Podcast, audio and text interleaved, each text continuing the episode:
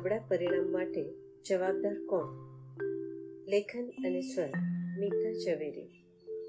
ધોરણ બાર સાયન્સથી શરૂ કરી સામાન્ય પ્રવાહ અને પછી ધોરણ દસ બોર્ડના પરિણામ આવે એટલે બે ત્રણ દિવસ શિક્ષણ અંગેની ચિંતાથી છાપાની હેડલાઇન્સના ફોન્ટ મોટા થાય અને એ જ સમાચારોથી પાનાઓ ભરાઈ જાય. ગુજરાતમાં ગુજરાતી ભાષા ગરીબ કે પછી આટલી શાળાઓમાં એક જ શિક્ષક છે? કેટલીક શાળાઓમાં ઓરડાઓ જ નથી. આ ઉપરાંત પણ બીજી ઘણી વ્યવસ્થાઓ અને શિક્ષણ અંગે રાતોરાત વિગતો આવી જાય. શિક્ષણ વિભાગ શાળા સંચાલકો તરફ પ્રશ્નાર્થ નજરે જુએ. શૈક્ષણિક સંસ્થાઓમાં પણ ઓછા કે નબળા પરિણામને લઈને સંચાલકો અને શિક્ષકો વચ્ચે તણાવ ઉદ્ભવે. સંચાલકો, શિક્ષકો પર, શિક્ષકો વાલીઓ પર અને વાલીઓ વિદ્યાર્થીઓ પર દોષનો ટોપલો ઠાલવે. આખરે પરિણામ માટે જવાબદાર કોણ? માત્ર વિહંગાવલોકન કરીએ તો પણ ગાંધી વિનોબાએ કહ્યું છે કે શિક્ષણને રાજ્યથી મુક્ત રાખવું જોઈએ.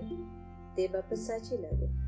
બીજો જવાબ મળે કે કૂવામાં હોય તો હવાડામાં આવે આ બાબતને સમજે તો પરિણામ પછી કેટલાક પ્રશ્નો પૈકી એક મહત્વનો પ્રશ્ન કાયમ જ રહે છે કે શું આપણે શિક્ષણને ખરા અર્થમાં સમજીએ છીએ ખરા?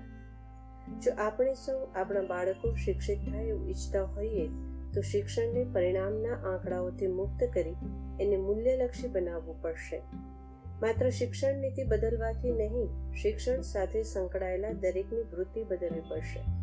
ખાટલે મોટી ખોડ એ છે કે ચોરેને ચૌટી ખુલતી મોન્ટીશરી કે બીએડ કોલેજો અને એની સાથે હરીફાઈમાં ટકવા માટે વર્ષોથી કાર્યરત સંસ્થાઓમાં ભાવિ શિક્ષકોને શું અને કેવું શિક્ષણ અપાય છે તે જોવામાં કોઈને રસ રહ્યો નથી.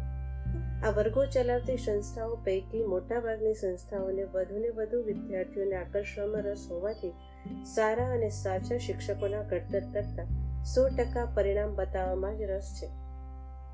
પોતાની સંસ્થામાંથી બહાર પડતા શિક્ષકનું વ્યક્તિત્વ શિક્ષક તરીકે ગણાયું છે કે કેમ? એમાં સમાજ પ્રત્યેની, દેશ પ્રત્યેની નિષ્ઠા અને નિસ્બત વિકસિત છે કે કેમ? એ બાબત સાથે સંસ્થાને જાણે કોઈ લેવા દેવા નથી. અને એટલે જ કૂવામાં હોય તો હવાડામાં આવે ને એ કહેવત, પછીથી એટલે કે આવા અધકચરા કે ચડાવી દીધેલા શિક્ષક પાસે ભણતા વિદ્યાર્થીઓનું પરિણામ આવે ત્યારે સાચી પડે છે શિક્ષણ ક્ષેત્રે ક્યાં ક્યાં લૂણો લાગ્યો છે તે અંગે આપણે બધા બધું જાણીએ છીએ. છતાં દર વર્ષે એક જ ચર્ચા અને એક જ ઉહાપો કરીએ છીએ અને અંતે સૌના, સૌ ઠેરના ઠેર. પાસિંગ ધ પાર્સલની રમત રમવાથી શિક્ષણમાં સુધારા નહીં થાય. વર્ગખંડ વગર એક જ શિક્ષક દ્વારા પણ યોગ્ય શૈક્ષણિક કાર્ય થતું હોવાના કે શિક્ષણ અંગેની યોગ્ય દ્રષ્ટિવાળા આચાર્ય દ્વારા સુમન હાઈસ્કૂલોના ઉત્તમ વિકાસના કેટલાક દાખલાઓ આપણી વચ્ચે આપણા સમાજમાં જ છે. પોતાની શૈક્ષણિક સંસ્થાની આર્થિક અડચણોને અવગણીને પણ યોગ્ય શિક્ષણ આપનાર શૈક્ષણિક સંસ્થાઓ સમાજમાં છે જ. જોકે શિક્ષણને વ્યવસાય ગણનારી શૈક્ષણિક સંસ્થાઓની ભરમાર પણ ઓછી નથી. જેને કારણે પણ શિક્ષણને લૂણો લાગ્યો છે એમ કહીએ તો ખોટું નથી. વાલીઓને પણ શાળામાં કેવું શિક્ષણ અપાય છે એની સમજ ઓછી છે અને વિશાળ કે આલિશાન મકાનમાં સ્માર્ટ બોર્ડ દ્વારા કે ટેબ્લેટ દ્વારા શિક્ષણ અપાય છે કે કેમ? તેમાં પોતાનો મોભો જળવાઈ રહી છે કે કેમ?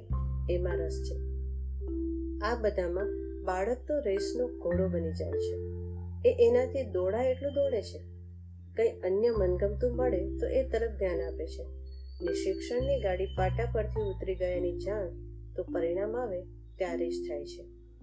જ્યાં મૂલ્ય શિક્ષણની સમજ છે, ત્યાં પછી એ શૈક્ષણિક સંસ્થા હોય કે પરિવાર, બાળકને જાત, મહેનત અને સચ્ચાઈ જેવા જીવન મૂલ્યોનું શિક્ષણ આપે છે. જેથી કરીને આવા વિદ્યાર્થીઓ પોતાની રીતે, પોતાની સમજણથી આગળ વધે છે.